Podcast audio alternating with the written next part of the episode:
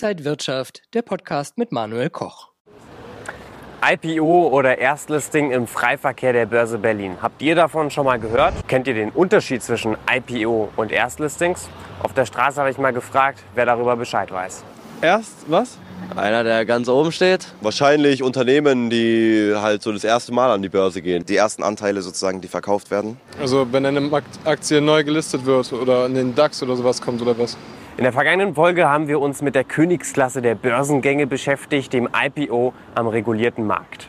Um kleineren und mittleren Unternehmen den Start an der Börse zu erleichtern, können sie auch den Börsengang im Freiverkehr einer Börse begehen.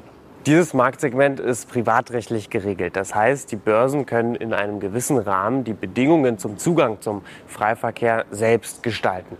Im Freiverkehr der Börse Berlin werden grundsätzlich nur Aktien von Emittenten zum Handel zugelassen, die ihren Sitz in der Europäischen Union haben. Unter anderem muss das Eigenkapital mindestens 500.000 Euro betragen und dasselbe operative Geschäft seit mindestens drei Jahren betrieben werden. Das heißt, Sie können nicht beispielsweise zwei Jahre lang einen Lieferdienst betreiben und ein Jahr lang Webseiten programmieren. Auch wenn der Name und der Firmensitz gleich bleiben, können Sie dann nicht zugelassen werden zur Börse. Außerdem muss sichergestellt sein, dass eine interne Organisation eingerichtet ist, die zur Erfüllung der Publizitäts- und Berichtspflichten beiträgt.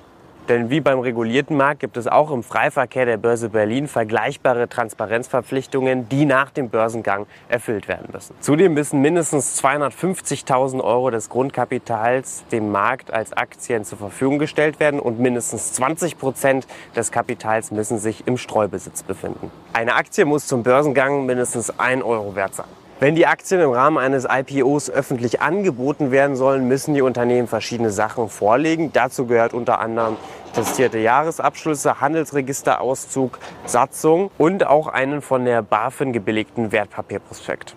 Für ein Erstlisting reicht ein Exposé, dessen Inhalt von der Börse Berlin vorgegeben wird. Unter anderem muss der Vorstand des Emittenten darin erklären, dass alle Angaben richtig und wesentlich sind und keine wichtigen Informationen weggelassen wurden. Das Exposé ist nicht öffentlich, daher spricht man hier auch nicht von einem IPO. Das Unternehmen darf den Börsengang auch nicht öffentlich bewerben. Ihr seht, es ist also wichtig, sich vor einem Investment zu informieren darüber, wie ein Unternehmen den Börsengang bestritten hat. Sind die Voraussetzungen für Unternehmen niedriger, so ist das Risiko für euch höher. Habt ihr noch Fragen? Dann schreibt es uns in die Kommentare. Im nächsten Video geht es dann um den Börsengang über die SPEC.